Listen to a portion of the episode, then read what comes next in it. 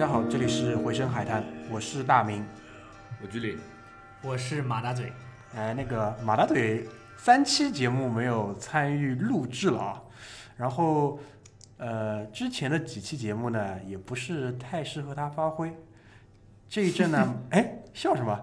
马大嘴这一阵去那个新加坡公干了，对吧？就是公费出差，非常的潇洒。然后回来之后呢，也迫不及待想跟咱们聊一下这次在新州的一些见闻啊。那很巧，就是我的高中里有一个玩的很好的同学，他之前在新加坡读过几年书，所以呢，就是硬核这个主题，我们今天也把他请来了。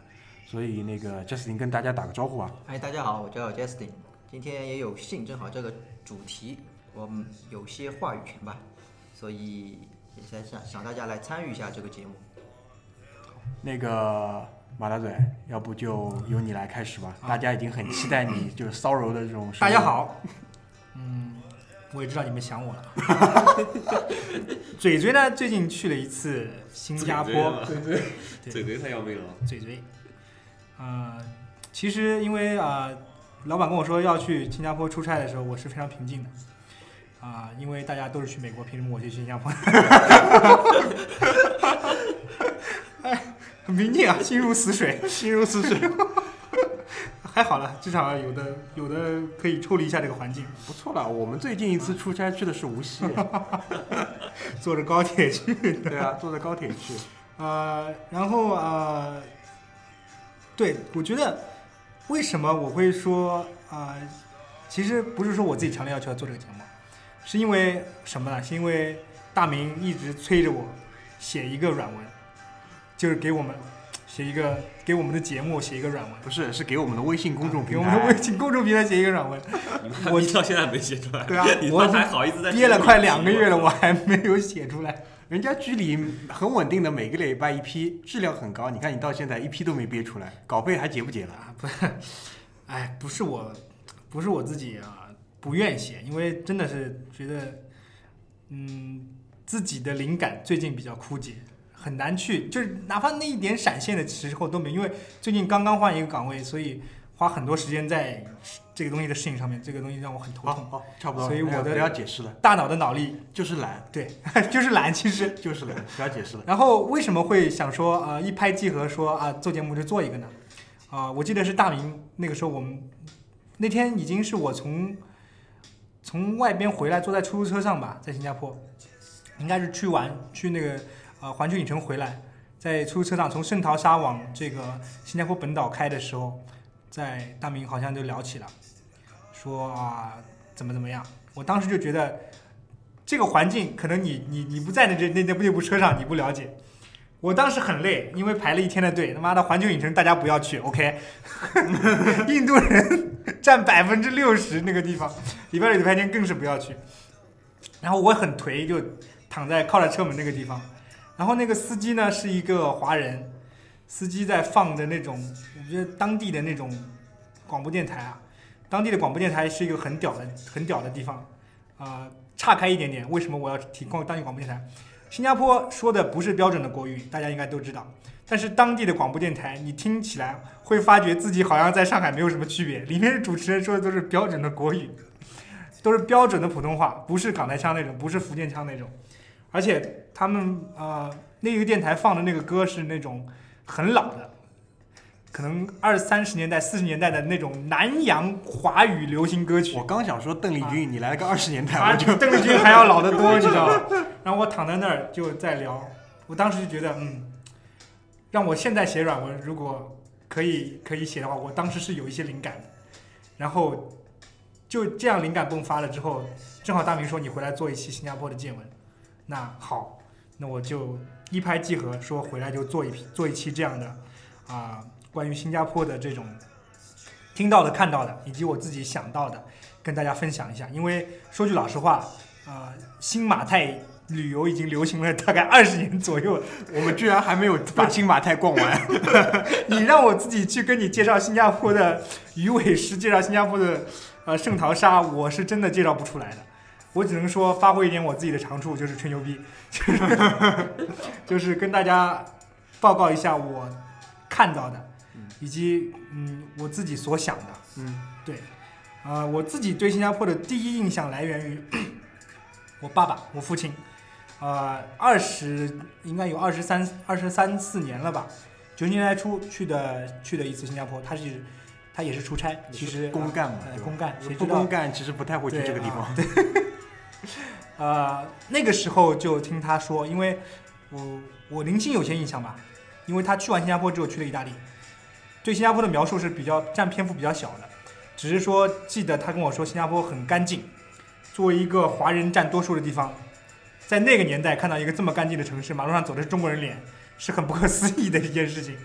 然后就是很守秩序，然后呃，可能人人都会说英语。啊，然后是鞭刑，新加坡最最出名的一个鞭刑，谁都一样会打的鞭刑。还有他当时的朋友，他的朋友是个很有钱的一位姓赵的商人，然后这个他跟我介绍的是他的别墅就在李光耀家的旁边，这个让我觉得挺惊讶的，因为我也不知道李光耀是不是住别墅啊，不知道真的是假的，不知道真的假的。所以去之前呢，我就呃带着一点点思维定式吧，就踏上了这个去往新加坡的这个航班航班。对，很很给面子，老板这次给我们订的是新加坡航空应该是老板的秘书给你们订的。啊，老板自己订的。啊，新加坡航空啊，新加坡航空是世界上我觉得新加坡很屌的，就是它的航运，它的嗯，它有最屌的航航运的公司淡啊，应该大马西，是叫大马西吗？大马士，大马西是新加坡的，应该是新加坡的，应该是国营企业。它是它好像是我最那边了解的是，他是投资，它是投资整个新加坡政府的运营，啊对，它是一个比较大的一个东西。然后航运，然后啊、机场有最最牛逼的樟宜机场，连续世界排名第一的，嗯，连续 N 多年世界排名第一的机场。还有就是新加坡航空，嗯，新加坡航空是我觉得应该是在，如果你认识一个新加坡人，你跟他聊，或者说你跟他做了朋友的话，他一定会跟你提起这个公司，因为每一个新加坡人对新加坡航空的都以它为傲，因为它像一个新加坡的名片一样，因为航空是去到世界各地的嘛，对，所以新加坡航空像新加坡的名片一样，去到世界各地去展示新加坡的风采。所以啊、订了新加坡航空，我觉得哎切入正题吧，啊空姐好不好看？好看。就说了这么多，我就等你 就说空姐半 天，我操！就是我就不知道，你又不是新加坡人，你要什么绕？哎，别闹，别闹，别闹！我你自豪个屁！我操！呃，新加坡航空的标志性的呃标志性的这个这个这个大家的印象吧，应该就是它的空姐。它的空姐最标志的印象是什么？是什么？她的服装，空姐的服装。穿什么呀？他应该是不是三点式啊？不是是呃，应该是一种叫娘惹服饰的这种这种有点融合马来服饰的，融合中国服饰的这种衣服，嗯，花纹很复杂，嗯，然后穿在身上非常显身材就是腰跟屁股。啊，那都一块是一块，分开来，嗯，对，呃，然后哎，居里呃，大明我有点忘了你，新加坡新加新航的空姐，我看到有一有一有一位空姐带的是那个伯爵。哇哦！伯爵，啊，这点是我我让我吓到，我靠！但这个我觉得就是说，那每个人有点物质追求，对对对对，有点物质。追求。但是有了这个钱，他没买其他的，对买了伯爵，对这个就是当时我就想跟你说，我靠，空姐带伯爵，我，但是后来忘了，因为飞机上没网络，就算了。啊、然后呢，新加坡的空姐啊，新航空姐，我当时还翻看了这个新航的杂志，它是有专门的名称的，啊，就像 Apple 的啊、Apple Store 的这个销售人员叫 specialist，啊，这个如果你去这个 Subway 吃三明治的话，它的厨师叫做呃 sandwich artist 三明治艺术家。他的他的新新航的空姐是有专门的名字，叫新加坡女孩新加坡妞，啊，新加坡女孩，好好说话好吗？马子，哎呀，你们这些人，为什么我觉得当时我我我看到这个新加坡女孩，我是挺挺有感触，因为新加坡航空是有，我说新加坡这个国家吧，它是它是可以让这个新加坡航空的空姐去代表他们国家的女性的。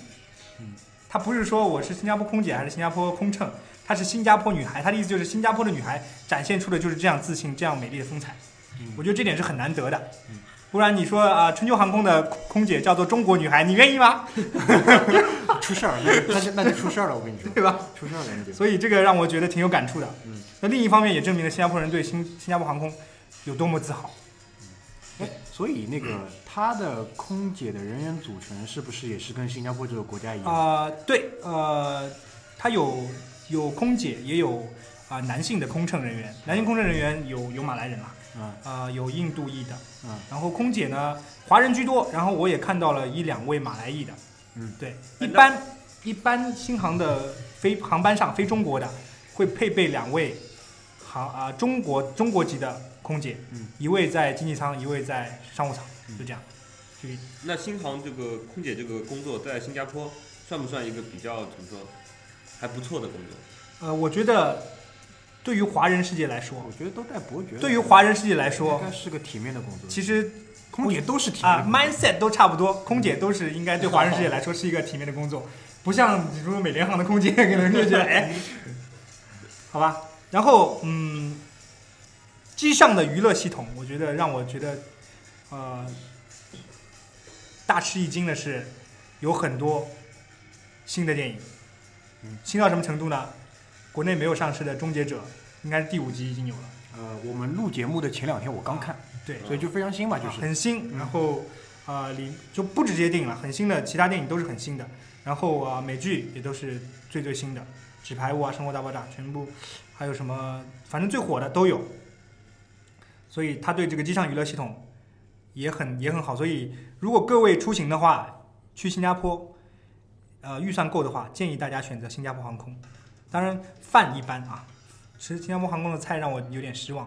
就是达不到那个我对这种这种级别航空公司的要求。你妈坐经济舱还要求多了，我操！虽然经济舱，但也是国际航线，好吗？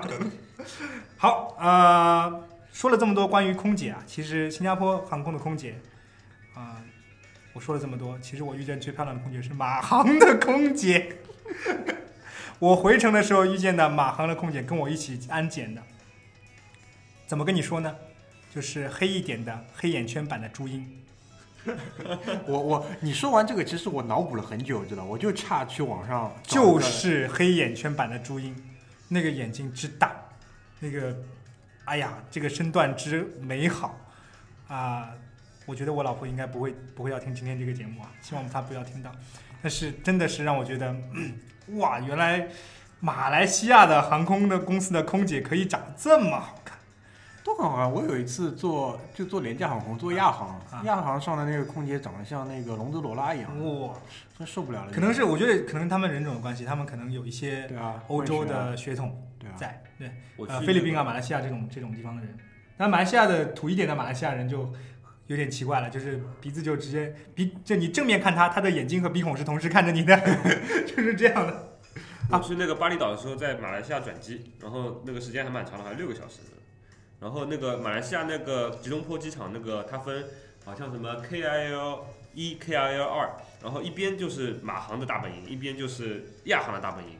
然后我因为坐廉价航空嘛，在亚航那边就待了六个小时，然后基本上就在那边看他们的空姐走来走去，走了六个小时。然后 感觉自己像在那个维多利亚的秘密的那个秀场里面做的 对对对一样，脑补他们没有穿成这样的感觉。对的，你流氓啊流！氓继续啊，臭流氓。呃，其实我觉得大家对于新加坡的脑中的印象，跟我第一眼看到新加坡的印象不一不大一样。为什么呢？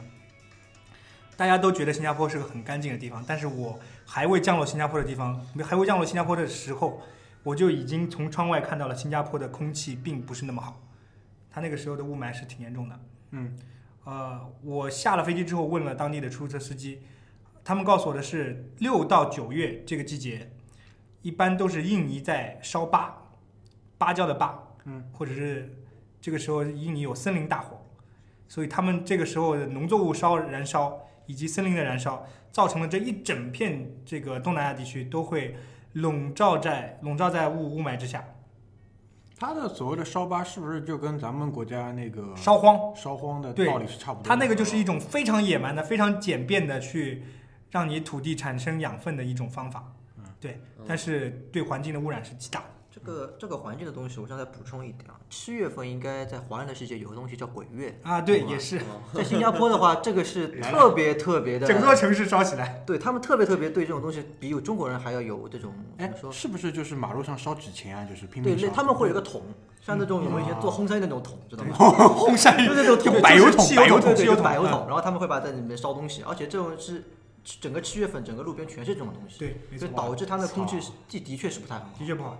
呃，我觉得那种空气质量可能要比，因为我当时去查没有查到新加坡的空气污染指数，但是我觉得应该跟上海三四百的这种天气的那种雾霾指数差不多。我我觉得你去没有用，咱们要派柴进去。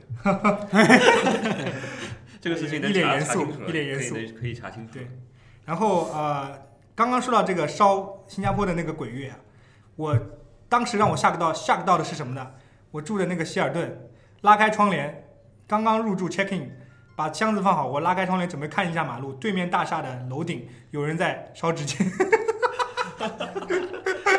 吓得我真是真是不知道该说什么好。现在酒店也比较旧，啊、好，继续那个我们说的话题，说到了那个它的环境，其实新加坡最著名的是它的绿化，它的植物，因为新加坡是一个很小的城市，它应该我记得没错的话，它应该只有香港的几分之一，香港的四分之一，差不多这个样子，三分之一、四分之一。我跟你说啊，香港只有上海的七分之一。对，如果新加坡只有上海的啊香港的四分之一，那基本上就是啊内环以内。新加坡你要绕这个国家一圈的话，你基本上开车开快一点，两个钟头之内你就绕完了，不用两个钟头，两个钟头不用绕。不用两个钟头。我记得你那个时候刚去读书的时候是怎么跟我描述的？是横穿整个新加不是绕一圈，横穿整个新加坡大概在一个小时之内。啊，对，不堵的横穿对横穿，横穿是大家绕一圈可能要要要要时间长一点，但是我就跟你这么说啊，我们上班在乌节路，在新加坡的南边，啊，我们住在乌节路，然后上班在新加坡的 Ang Mo Kio 是一个福建话那个地方红帽桥，红帽桥，呃，可能要横穿整个新加坡，对，横穿这个国家是其实是一个蛮偏的地方，对。横穿这个国家，所以新加坡很小，但是新加坡的绿化跟新加坡的绿地，以及新加坡的公共空间，让我觉得这个城市很不容易。因为你也知道，香港，新加坡应该五百万人吧？嗯，香港现在可能我觉得一千万人不到吧？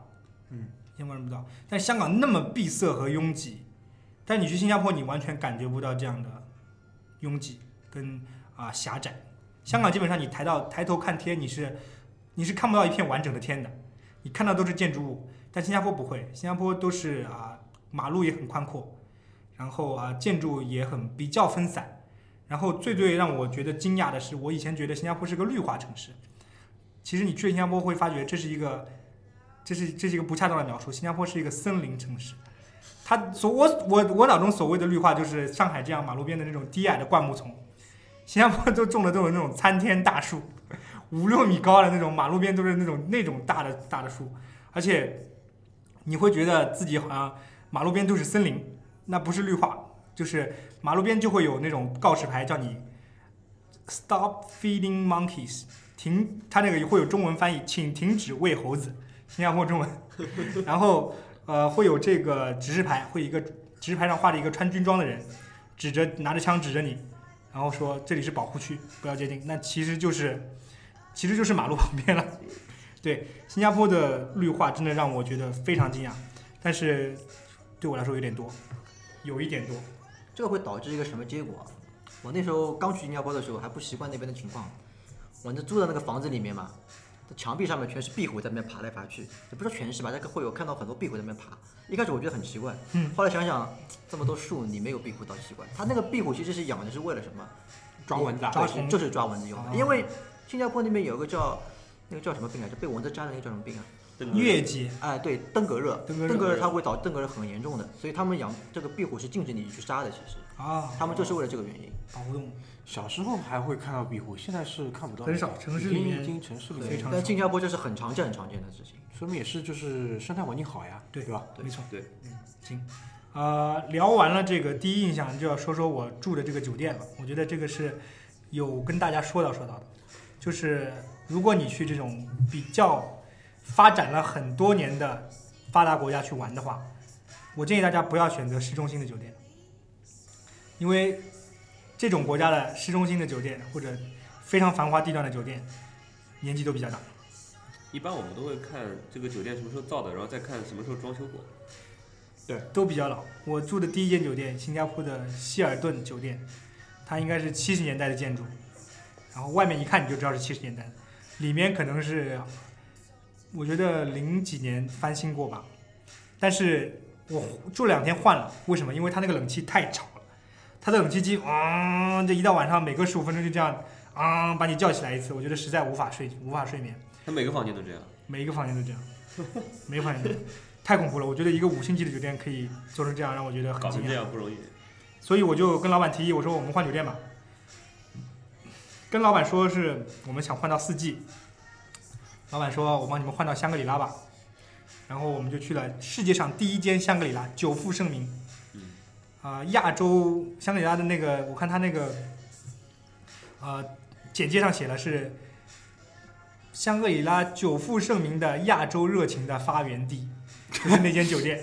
香格里拉。香格里拉的老板是那个马来西亚人，是马来西亚人，呃，是马来西亚人。是马来西亚原来的马来西亚首富，姓郭，郭鹤年应该叫，哦对。我一直以为香格里拉是新加坡的这个酒店。不是，香格里拉是马来西亚的酒店，第一间在新加坡，现在总部在香港。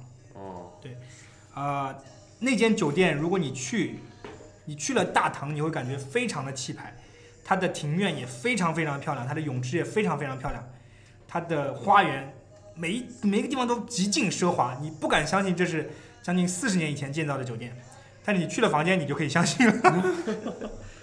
它那个房间的设计，我看了一下，它是一九七一年造的，它的翻新日期是一九九六年。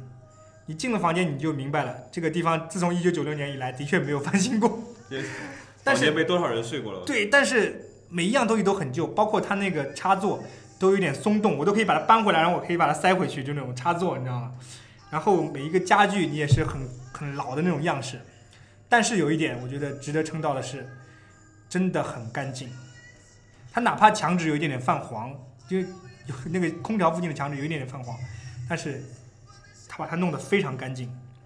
然后那个酒店有一个小小的阳台，它应该是不叫阳台，叫晒台，突出去一点点，你可以往下看到游泳池。我也发过照片，可以看到游泳池，嗯，很漂亮，而且它的所有的卫生间的把手都是应该是镀银的，啊，很亮的，哇哦，非常的亮，就是不是那种不锈钢的材质，嗯。非常非常的，你就看到这个地方是极尽奢华，但是真的是九十年代的那种奢华，你接受不了，你知道吗？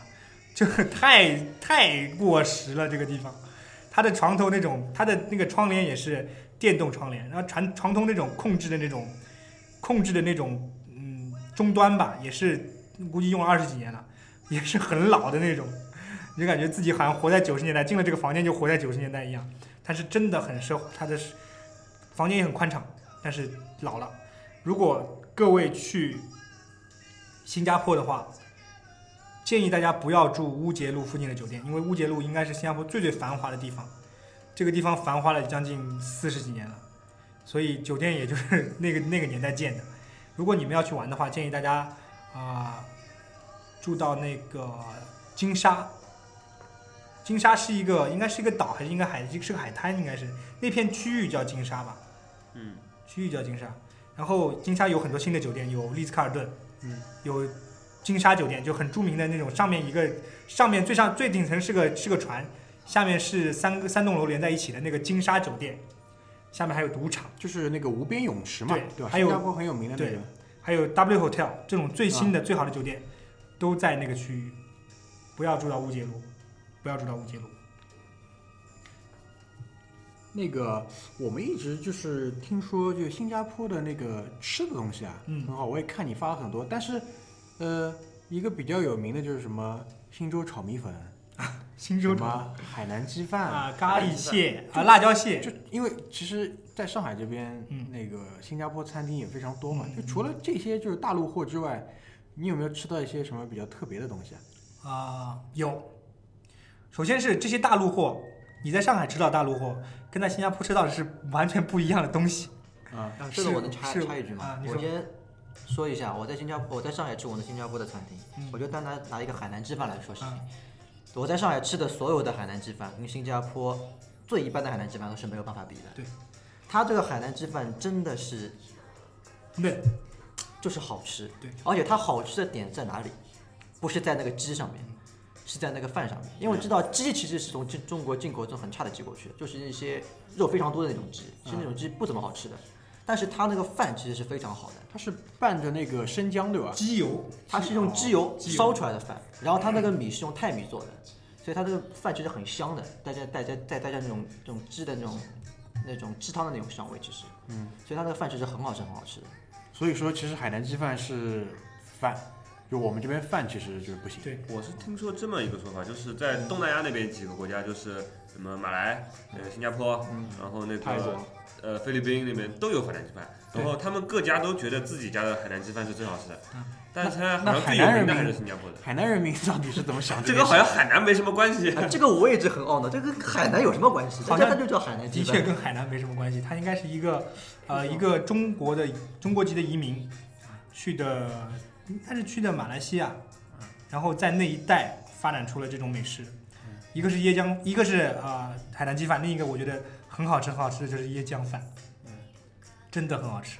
椰浆饭是用椰浆煮出来的，应该是蒸出来的，然后是它用加了斑斓叶去包着那个饭，然后椰浆饭的那个饭之外，它的配菜也很好吃，小鱼花生啊、鸡翅啊、豆角，听起来都是很平常的配菜吧，但是它那个地方做的就真的很好吃。我向大家推荐，那个地方叫做榜鹅椰浆饭中心，它的名字就叫椰浆饭中心。椰浆饭中心。榜鹅椰浆饭中心真的很 好吃，哎，那肉骨茶呢？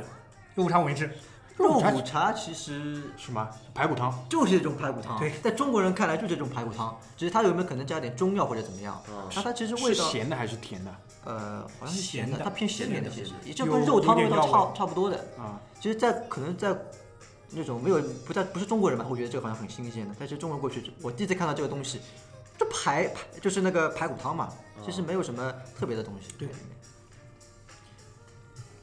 然后吃的东西，我觉得在新加坡，你吃的东西可能不一定是像中国吃的中国菜，你可以吃到很正宗的印度菜，很正宗的马来菜。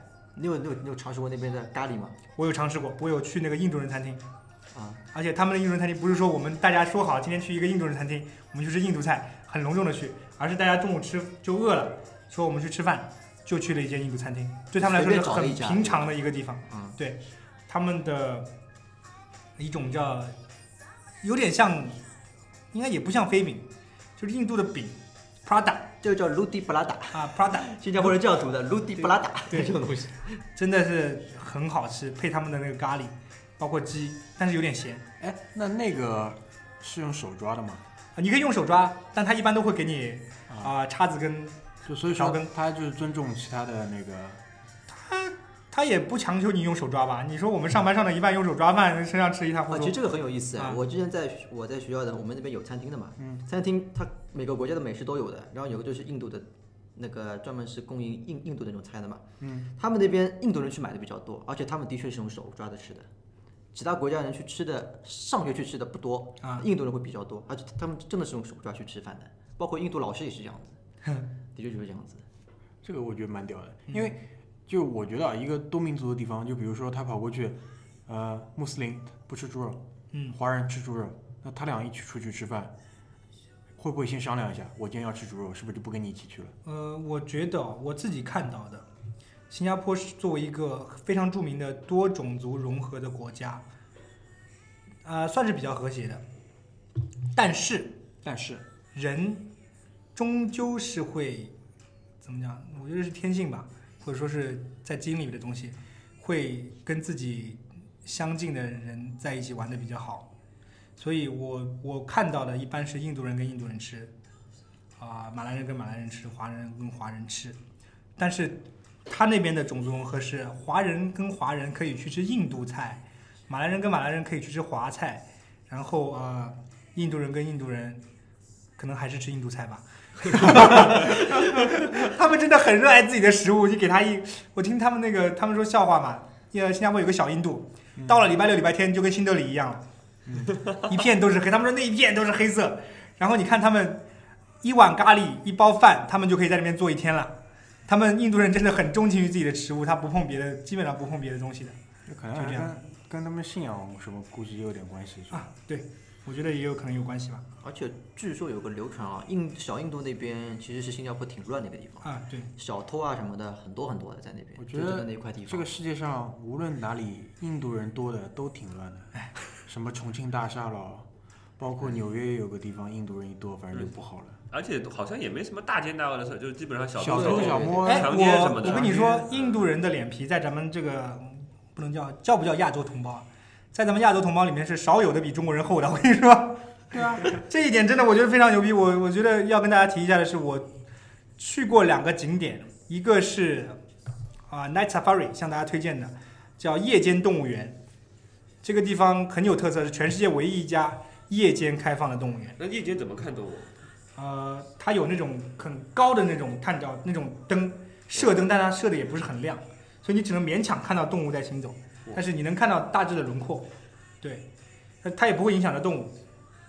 然后它会有一部缆车，它不是缆，应该是长的那种车吧，不是缆车，在地上开的，然后你坐在上面，会有导游一路向你讲解兜一圈，他会说这是什么什么样的动物，下来之后。你会有自己走的那种小路，再去看，再去看那种啊，比如说小一点的动物，蝙蝠啊、蛇之类的动物，这种的，挺有意思的，是一个很独特的体验。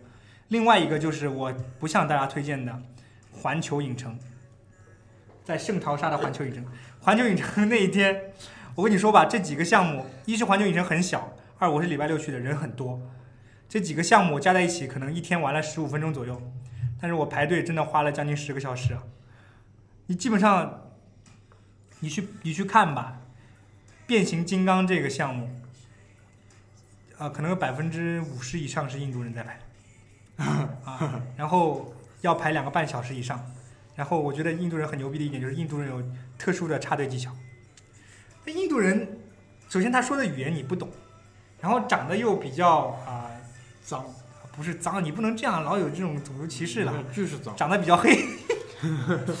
然后呢，他们一来，你就觉得这些人都应该被分成一类的。他们可能自己也觉得我们自己就应该被分成一类的，所以他们排队啊，你看啊，半个小时里面，可能印度人来了十五批最后变成了一批人。啊、但最后你半个小时之后再看，他们都站到一起去了。就不管你当中隔了多少人，他们都会挥手，妈那个对不对？然后就你就看半个小时之后，大家都站在一起了，但当中那个在一大片黄跟白中间就插着一插着一堆印度人，插着一堆黑，你知道，太厉害了这些人。然后他们好像每个人都认识，其实也不根本不认识啊，这分批来的。但是这些人真的是，可能是有一种默契吧，就是我在外头插队要找一下同胞，互相照着。哎，然后你看他就他就他也是慢慢的就接近你，蹭蹭你看你没什么反应，他就在跟前面就打招呼了，或者他会放一个小孩出去，往前面站很久，放一小孩，然后就假装跟小孩打招呼，就往前走，一路走到小孩那去了。所以这个两个小时就对对我来说是两个小时，可能对印度人来说是半个小时左右吧。对，三十分钟搞定了。行，那个呃，新加坡啊，因为咱们一直听歌嘛，新加坡其实很多那个华语歌手啊，就当中我们先进一首陈洁仪吧，因为最近这几这几年，因为好像是一个选秀吧，对吧？嗯有很多年没红了，一下又红了，我们来切一首陈洁仪的歌，一会儿我们节目哎要是再不放，过两年估计就该当评委了。哦，也是，就趁趁他那个节操还在的时候，哎呦我天，快点好吧放，那个进一首陈洁仪的歌，一会儿就回来。别再说是谁的错，让一切成灰。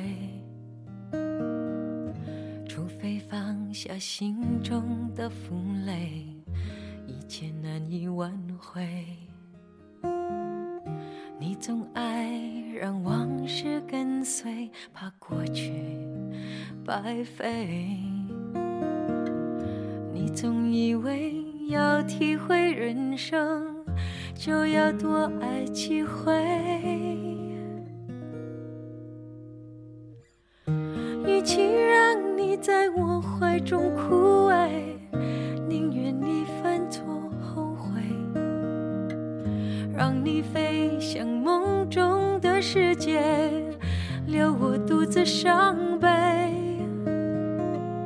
与其让你在我爱中憔悴，宁愿你受伤流泪。莫非要你尝尽了苦悲，才懂真情可贵？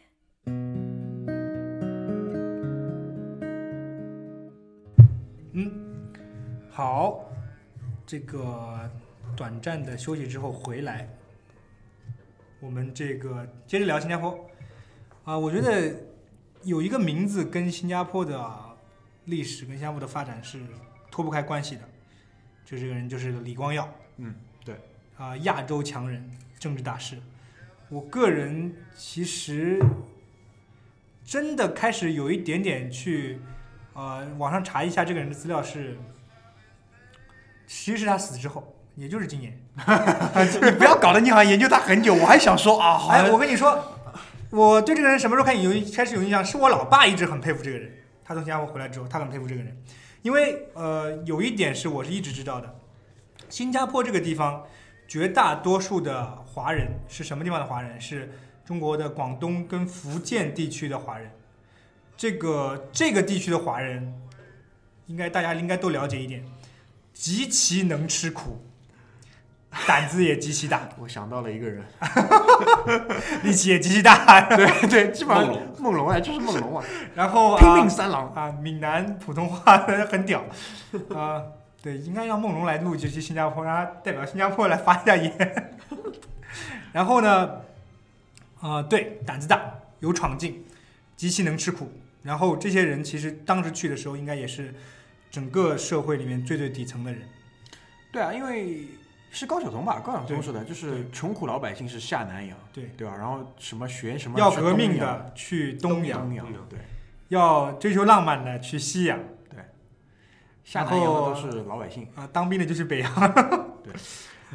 然后呢，呃，我老爸很佩服这个人了，但是我其实一直没有研究。但是我对这个人稍微有一点点呃了解之后，我发现这个人 最最大的他的政绩应该是一是带领新加坡独立，二应该就是新加坡的政府组屋，新加坡的居者有其屋计划，有廉租房。对，经济适用房。啊，经济适用啊房，中国大陆对的对对，中国大陆的翻译“经济适用房”，其实你要放眼全世界，经济适用房几乎没有什么国家和地区做得好过，不管是欧洲的、美国的，不管是香港的，香港的经济适用房计划应该也叫居者有其屋计划，但是应该也是已经被证明失败了。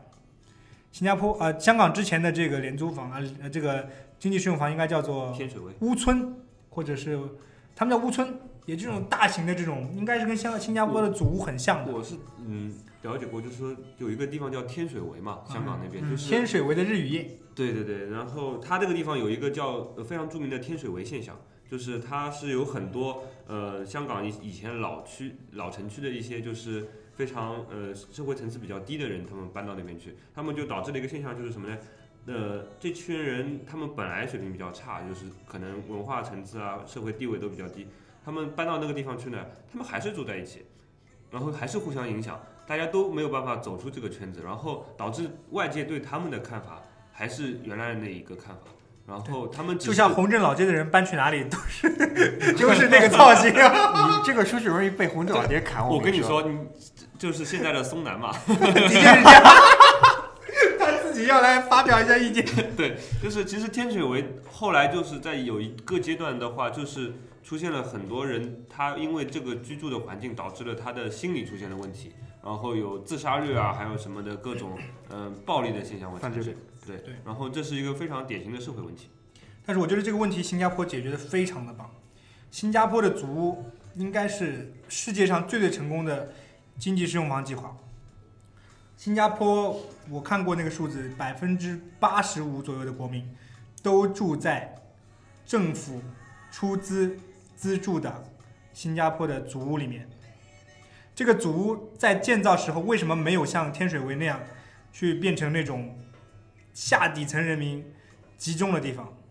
因为新加坡政府在建造这个祖屋的时候，对祖屋的分配、里面的人种怎么去分、怎么去平均，以及这个呃祖屋附近，我建设完房子之后，我不是不管它，不像香港那样，可能这个绝大多数就是居民区，什么基础建设都没有，没有电影院，没有医院，没有学校。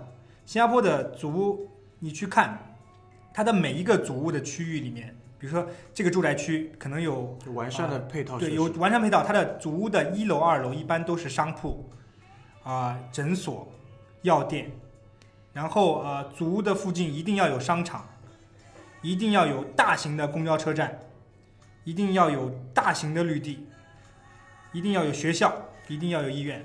就我可不可以这么讲？就是说，他把祖屋建得很有，嗯，就怎么说？他把祖屋建造的就是非常的体面。对，所以就是，如果说我把一个地方造的就跟草棚一样，对，那住进去的人他可能自身就会像剧里说的越来越消沉，越来越消沉。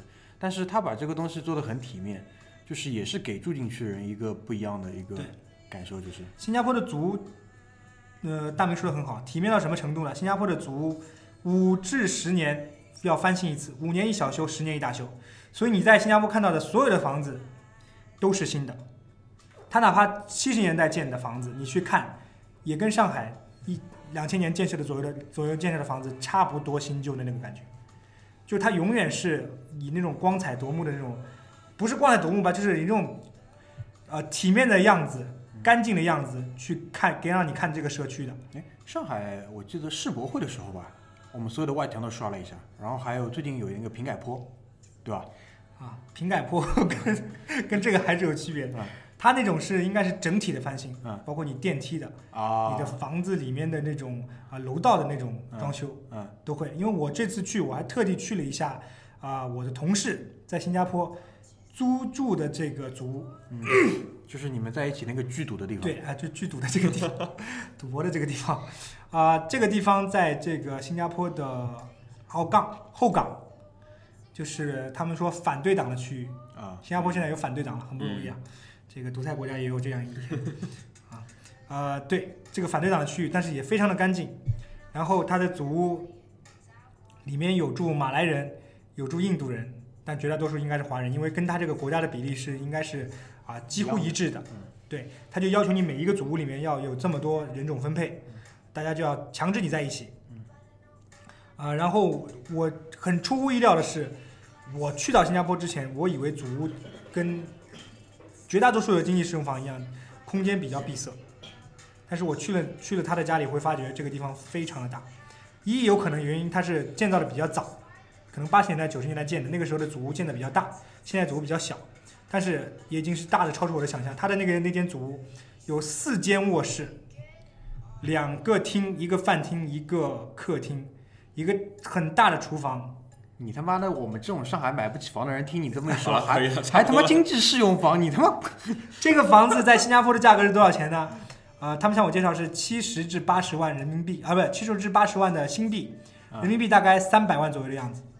嗯三百万人民币，我跟你说，你现在在上海基本上一百四十平方的房子，三百万人民币，你可能要买到大概金山啊、金山是不用那么远，可能川沙吧，我觉得 至少是这个呃你这样老胖子不开心。九号线要坐到很远的地方才我可以。我们有很多听众可能说到买房啊，因为我叔叔九二年就去新加坡了，在那边大概有待了到至今大概二十多年的时间了。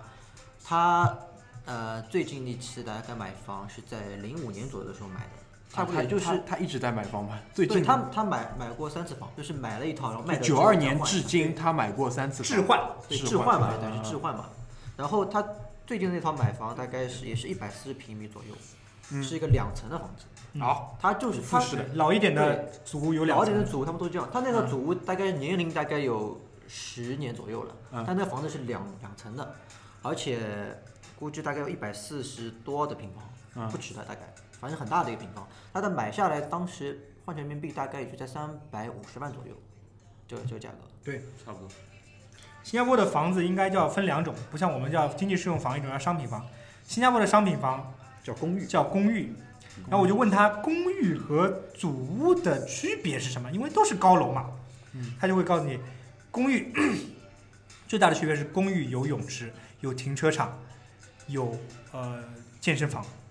这种房子要比啊、普通的祖屋贵百分之四十至六十，哇哦，但是你想想看也不贵啊。嗯这就是上海的房价，对吧？但人家的房子都是那种，据我看到那边的那个公寓的那种水平啊，绝对不是上海的这种商品房能够比拟的。那种就是，我觉得就是新天地那种，嗯或，者说最最高端的那种小区的那种配置，而且他们的安保设施做的非常非常常的豪华，都是围非常。围在里面，然后有保安在门口的。对而且上海的房子你看，基本上都是同一个造型，但是那边的公寓，嗯，对，对，各种各样的都有，你就能知道，两个字吧，高尚，四个字，高尚住宅就是这样。你要觉得，我觉得有一点很好，就是你自己去选嘛。你觉得你有钱，你赚钱了，你不想跟以前的这些呃这些老的社区有有瓜葛有联系，你觉得你自己不属于这个地方，你就花更多的钱，你就拿多得多的钱，你去买，你去脱离这个社会，你买离，你去买断自己的这个以前的这个人际关系，对吧？但是呢，它也让你这种没有那么有实力的人，让你活得体面，让你不放弃生活，让你觉得你在这里有一个落脚之处。而且它对祖屋控制很好，就是你买祖屋，应该是要三十，如果你没有成立家庭的话，要三十五岁以上的公民。然后呃，如果你成立了家庭，一个家庭只能买一间。如果你第一次卖掉了一个你第就是全新的祖屋，一手的祖屋，你卖掉了，你接下来你就不能再买一手祖屋，你就只能买二手房。对，他对这个买卖的控制非常的严格。你要做生意，你要靠这个新疆房产发财，你要么你就去买商品房，但是商品房也很贵，空间也不是那么大，所以我觉得这个是政府想的很好的一个办法，去遏制这种房产过快上涨。因为房房产过快上涨，对于有房子的人来说是好事，但是对于没有房子的人来说，这个社会真的就这样撕裂了。因为照你这样说，他其实是想尽量在控制，就是这种贫富差距的拉开，但事实上可能还是非常厉害那一定有的，啊。这个贫富差距，其实我觉得是我在新加坡那一年、一年两年的时候，我觉得一个感受很大的一个地方，就是说新加坡怎么样呢？它跟上海其实一样，贫富差距会非常大，就是富的人很很富，穷的人很穷。我第一次租了一个房子是一个印度的一个人，然后他们家那套房子其实就是两两室一厅的祖屋，比较小的、比较老的一种祖屋。他们也会有这种祖屋，不过不多，但是会有。然后因为我当时考虑那边离我家呃离我学校比较近，所以我就租租租在那边先试试看。然后迪川的房子也是比较破、比较旧的那种房子。嗯，他那个主人每天早上五点就要去上班，晚上大概八九点才回来，他的工作时间非常长。我估计他是因为想多赚点钱，所以导致他加班或者怎么样，所以他他会努努力赚钱，但是他的呃他的太太他是不工作的，而且他太太是不会呃英语的，他只是他的没法在外面自己独立生活的，等于是。他们这种人，嗯、其实，在新加坡是会蛮多的。其实这样所，以其实他是一个第一代移民吧，应该是。对，他是第一代移民，啊，他是第一代移民。嗯。然后反过来看，我最后租租的一套房子，是一个新加坡，应该是在那边是蛮成功的一个人了，也大概也是第二代吧，估计是。房二代，差不多这种人。他据我所知，他家有三套房子，两套是公寓，一一还有还还有一套是祖屋。那套祖屋是我们我们租的，然后他那个房子租给我们大概是三间房间嘛，大概加起来有大概三千到四千左右的一个月的房房租一个月新币啊。然后他还有一套房子也是住在外面的，嗯。然后他自己有有套房子住，有套房子住的。那然后新、嗯然后新加坡的一个生活水平是怎么样子的？一家人两两千块钱新币，你会过得就是就是蛮蛮好的一件事，所以两你可以算看千块四点五，一万块左右吧。对，一万块，非常好的一个生活已经。对对对，但是你想，他如果一套房子能租出去四四千块新币，两套房子租出去，再加他自己有工作，嗯，我们开我们我之前一直开玩笑说，他每次来收房租开的车都是不一样的，所以他的交易条件其实是非常好的。所以在新加坡到这种情况是蛮普遍的，其实是。讲到车，新加坡另外一个很出名的就是，你想要买一部车，在新加坡非常的贵。对于上海人来说，可能上海觉得上海已经是很贵了，买部车这个牌照要大概七八万左右了嗯，快10如果找黄牛的话十万。但在新加坡，你要拥有一部车，几乎对普通的老普就一般的百姓来说是，呃，应该是遥不可及，很贵。它的车叫你要买车的话，你要先有拥车证。拥车证是什么东西呢？拥车证是一种有期限的，你可以拥有这部车的这个许可，啊许可，然后它是应该是十年，拥车证十年应该是我问了一下十万块新币，十万块新币将近四十五万，你花四十五万你可以有一部车开这部车十年不是你是这样吧？应该是先花四十五万，你有开这个车的权利，然啊，后再买车。你再买车，车税应该也很贵，应该跟中国差不多，然后根据排量那个还还还价钱还不同，那是用车证是不是就是牌照呢？那牌照是不是还另外？牌照算在用车证里面应该是。啊对，但是呃，一般你要普通大众想买部车的话，你只能买二手车，因为它是，比如说你用车证还剩一年时间要到了，你就连用车证把这个车一起买过来，然后就很便宜，因为没有什么剩余价值了。对，而且新加坡不像上海啊，还有外牌，啊它没有外牌吧？没有外牌马来西亚，马来西亚的车开开得进来吗？我没有看到过，我没有看到过。全是新加坡那的。我有个问题，它城市那么小，你买一个车，你到底跟它干嘛呢？是开到马来西亚去玩吗？不是，新加坡人是这样啊。其实新加坡人怎么说？他们比如说我要显显富，他不会去买个 LV 的包，不是华大的包，因为这种包在那边太普遍了，买菜阿姨背的都这种包。但他们对车的那个要求是很高的。如果一个有钱的人，他的车会非常非常好，他他会穿的很烂，一件 T 恤或者怎么样，那他车会非常好，他有这样的情况。所以车在新加坡的人的心中肯定是还是一个奢侈品？对的，他对这个是有一定的要求在里边的。那我其实觉得就是关于车这个问题，呃、我觉得这样也是正常的。对啊，因为它地方小，如果你人人都买车，这个交通问题，你政府去促进你去使用公共交通，嗯，对对。你去看这些电影嘛，那些国际的大城市，呃，香港、伦敦、东京、东京，伦敦、纽约，没有人在那边一天到晚开车的嘛，对吧？？搭地铁，搭地铁、坐公共交通。对。所以新加坡都是这样的。开机车的人很多啊。对，特别到晚上，大概嗯。它路很平嘛，它路很好，然后很很宽，然后到晚上十一点的时候，你听到那种机车呜呜呜很多很多，嗯，而而且那边好像有过统计说，每天都会有因为开汽车而受伤或者怎么样的人，对，很多很多的。东南亚那块好像特别流行这种开汽车这种东西，从香港开始这个，对他们他们的这种摩托车是可以开上高速公路的。嗯，所以就是高速公路上摩托车跟那个呃汽车一起开，然后摩托车上坐的一般是马来人或者这个 印度人，对，这样开的非常快，不把自己当回事儿的这种。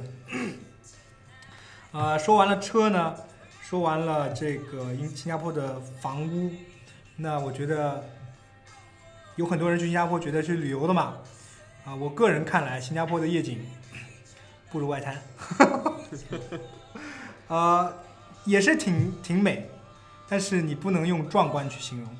我觉得，呃，上海已经是全世界范围之内很少的，就是说三个字有意思，两个字有劲的城市，全世界很少。香港也，香港也很也很有意思，也很有劲，但是香港的环境大家各位应该都了解。但是我觉得，如果你生活在上海，啊，新加坡对我的吸引力不是那么大，不知道对各位来说怎么样。但是，呃，如果你生活在上海，我其实对新加坡我不是非常推崇你去旅游。但他们有赌场，对，他们有对赌场这个东西，在全世界范围之内做的最多的永远是中国人，就是这样。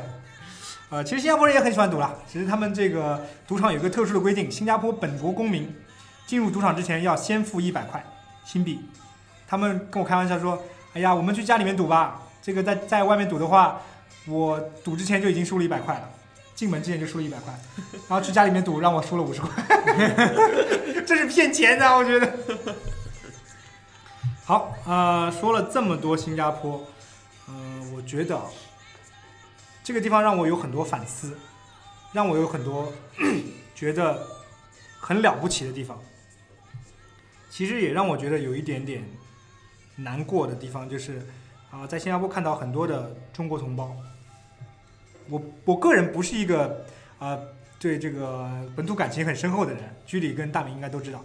但是你我们也不是，啊，你 对，因为大家都不是，但是你看到一种大家跟你操着同样语言啊，生活习惯差不多的人，在那里的处境并不好，是有一点点有一点点难过的。你去呃很多地方看，建筑工人可能绝大多数是马来人、印度人，但是小贩啊、这种啊、怎么讲？啊、餐馆里面端盘子的。服务员，服务员。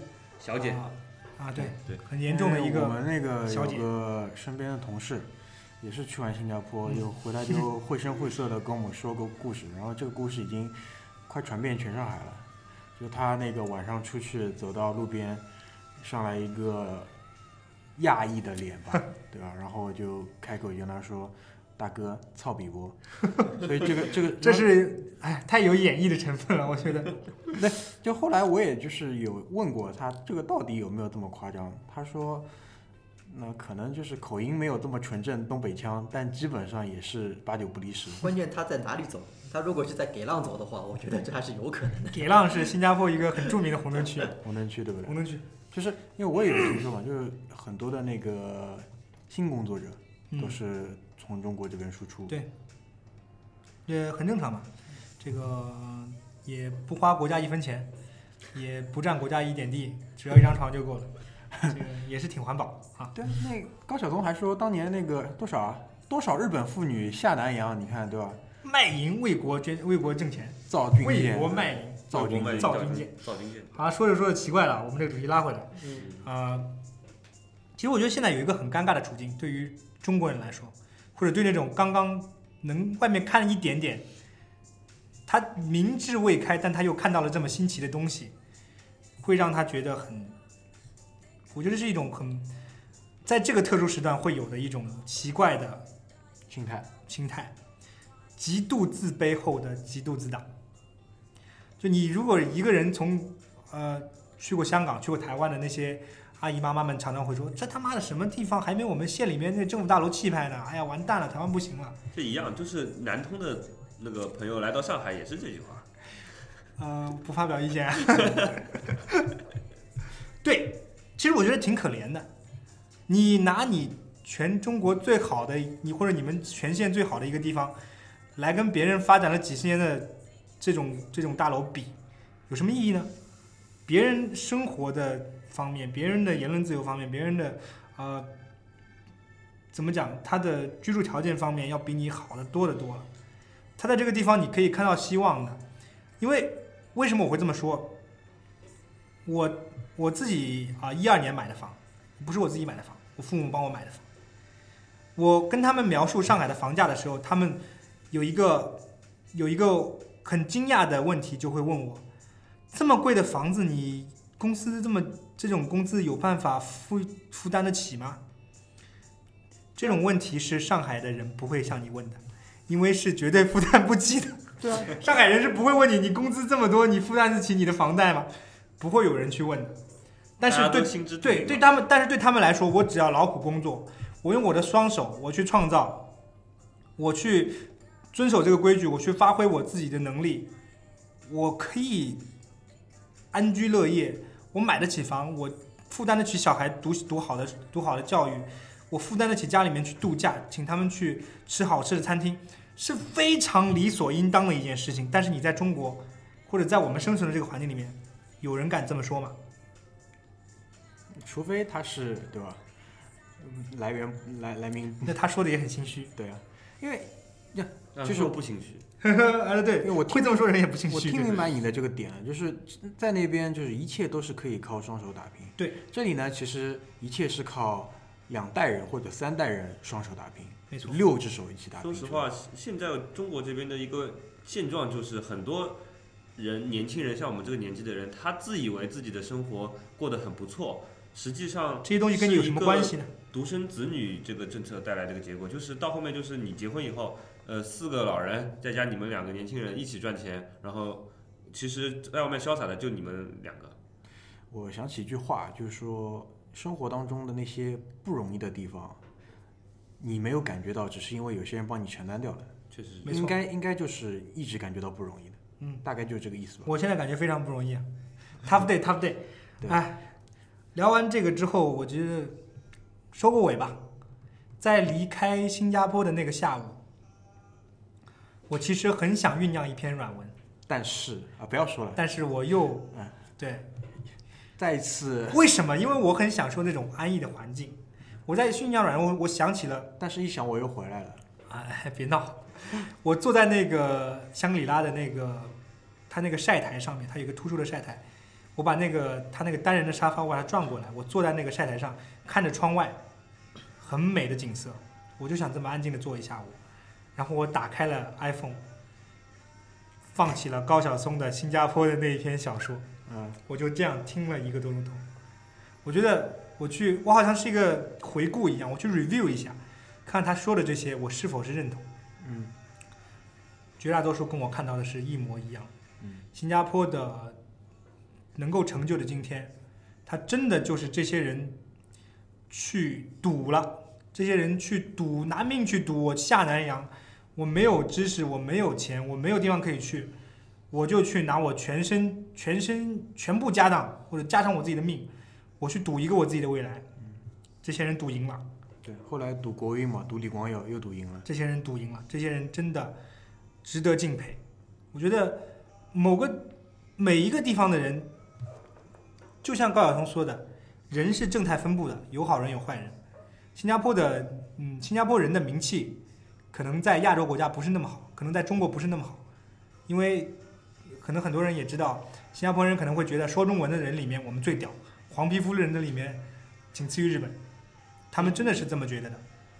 但是你也不能不能说这个东西不对啊，的确是这样。有屌的资本。对啊，他有屌的资本，他的确有高人一等的资本，但是我觉得这个地方的人有让我敬佩的地方，这个这个国家让我觉得有非常非常值得敬佩的地方。我觉得呃呃能不能赶上，我不想我不去想这个问题啊啊、因为我刚刚也说了，我是一个没有什么家国情怀的人，只是说我挺羡慕，我不是挺怎么讲，就是我也不是羡慕就是羡慕。你的第一反应跳出来就是羡慕啊，那就是羡慕，那就是羡慕吧不。要去粉饰这种，挺羡慕这些人的。生存的状态。对，的确是这样，好吗？那那个最后，Justin，你因为在那边生活过蛮久的时间，你有没有什么想为我们这一期节目做一个总结？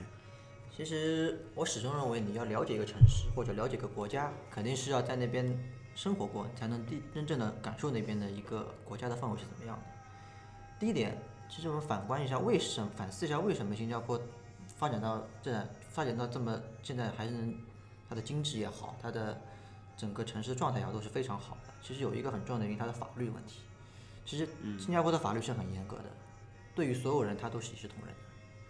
第二点，新加坡人其实他们其实那个政策，你有没有发现，他虽然两极分化会很厉害，但他保证你民生的一些东西他会做得非常好，包括一些吃饭呐、这种物价，保证你生活质量的一些物价，它会非非常低。嗯，你吃饭，我那天我我我那天我在那边生活的时候，以前一天十块钱新币，你吃三顿饭是没有问题的。所以他那边其实保证你生活质量的同时，你再去想要获到更获得的更多，你肯定是要去付出的更多。嗯然后，但是关于叫什么呃那个就是种族的问题嘛，之前你前面说到那些人说华人里面，他们觉得他们是最最屌的。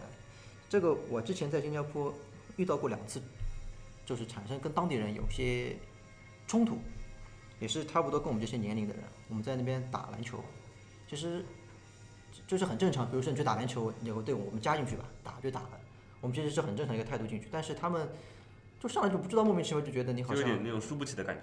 也不是说输不起，他们就是故意要找你事情，知道吗？嗯，就说话也好，虽然我听不懂他们在讲什么东西，但是他们就是说话这种感觉就是那种想找你事，嗯，就是这样，就这就是这样子嘛。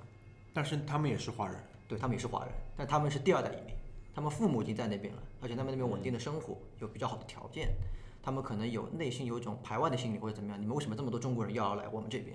嗯，他可能有这种想法在里面，所以会导致他有一些排外的情绪在里面。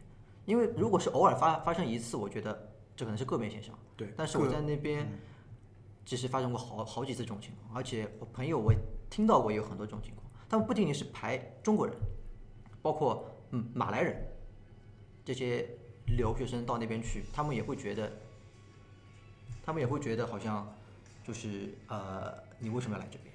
你们为什么要跟我们来争这些东西？他们会有这种想法在里面，因为新加坡是个移民比较方便的国国家嘛。你那边如果毕业了之后，你工作两年，你就能获得那那边的 PR 什么的，所以对他们来说，其实也是他们会有一种排外的心理在里边。我在离开新加坡的前一天晚上，呃，仍然是去了这个朋友家里面，大家也一起去喝点酒 party。但是那一天呢，正好赶上新加坡反对党的集会。刚刚我也提到了，这个他所住的这个地方是反对党的区域。反对党集会，我在那个他们那个 Facebook 跟那个 Twitter 上看到，人应该是那天统计是十万以上。就在他们门口的那个巨大的那个公共草坪上，竟然有十万个支持者，人很多。新加坡现在也有点这个五十分之一了已经。是。啊，对，对。很多人很多人，我就觉得很可怕，然后无法想象那么多人，因为我当时去的时候就觉得，哎，我们要接近那个地方了，因为我看那个新闻是两八点钟之前的新闻，八点钟的新闻，八点钟有十万人在那边聚集，但是那个时候应该差已经差不多接近尾声了，然后接近那个地方的时候已经是将近十点左右，然后我想说完蛋了，那个地方到底进不进得去？水路不通，水泄不通嘛，因为谁都能想象的，对吧？那个，我觉得你应该先跟大家介绍一下，他反对党反对的是谁？啊、反对党其实他们叫反对党，他不是反对谁，应该翻译成这个我们能听得懂的普通话，应该叫在野党。嗯，新加坡的呃最大的党，现在执政党叫人民行动党 （PAP），嗯呃，反对党有好多有好几个，他那个是一个最大的反对党的这个呃集散地，呃这个区域选区，然后那个地方我看那个推特上照片，有人在卖花生，有人在卖小吃，有人举着牌子，各种这样子，什么人都有。但是真正当我到那边区域的时候，我看到的是一片非常干净整洁的绿地，绿地上什么痕迹都没有。你想象不出两个钟头之前有十万个人在这个地方集会，这是让我觉得我可能完全颠覆我想象，我无法预知的这个事情。我觉得一个城市之所以让人尊敬，其实不是因为这个城市造的高楼怎么样，不是因为这个城市多有钱，是这个城市的人，这个城市的人，他创造的这些东西让你有多尊敬，他的行为方式，他的这个品德道德有多么高尚，才会成为成就一座伟大的城市，一个伟大的国家。我觉得当时我就是这么震撼。我觉得新加坡不愧为华人世界里首屈一指的地区，绝对是经得起这么多称赞的。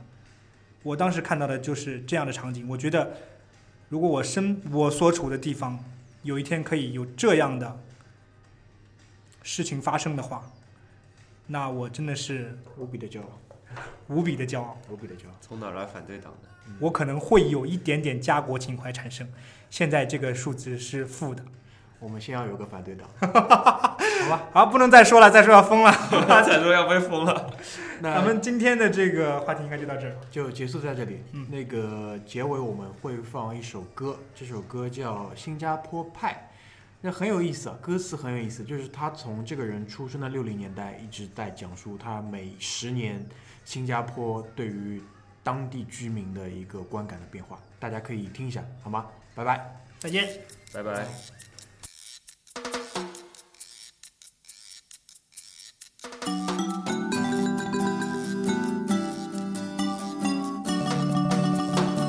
爸爸说我出世在六十年代，一岁多国家才算诞生出来。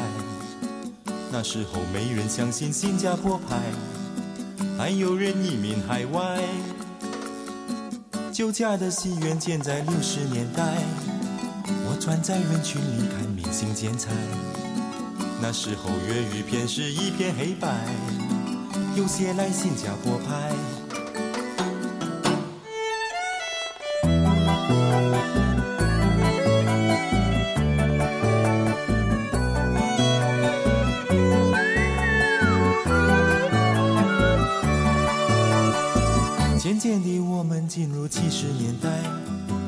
穿上校服我就神气起来。玉郎睁眼冲个个有气派，比我长高得更快。那时候林青霞的电影最卖，凤飞飞出新歌曲全班都爱。孙宝林赢了一串金牌回来，我一夜兴奋难耐。I just call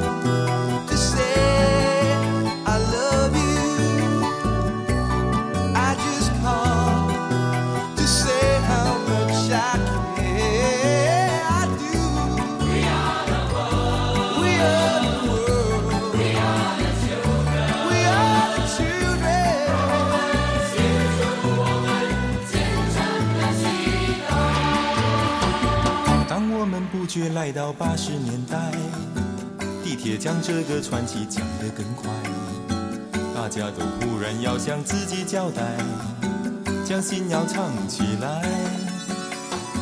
我们一搬家住得舒服自在，旧戏院变成教堂做礼拜。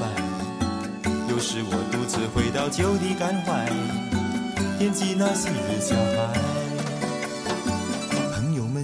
越活越不赖，像刀过一样实在。到底是他给了我胸怀，还是我给了他？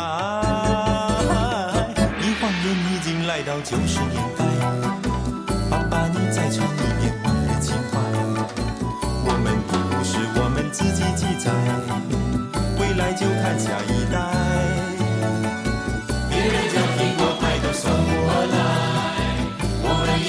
创造新加坡吧。现在是别人纷纷移民前来，谁不爱新加坡派？I like it 新加坡派，I like it，、我最爱新加坡。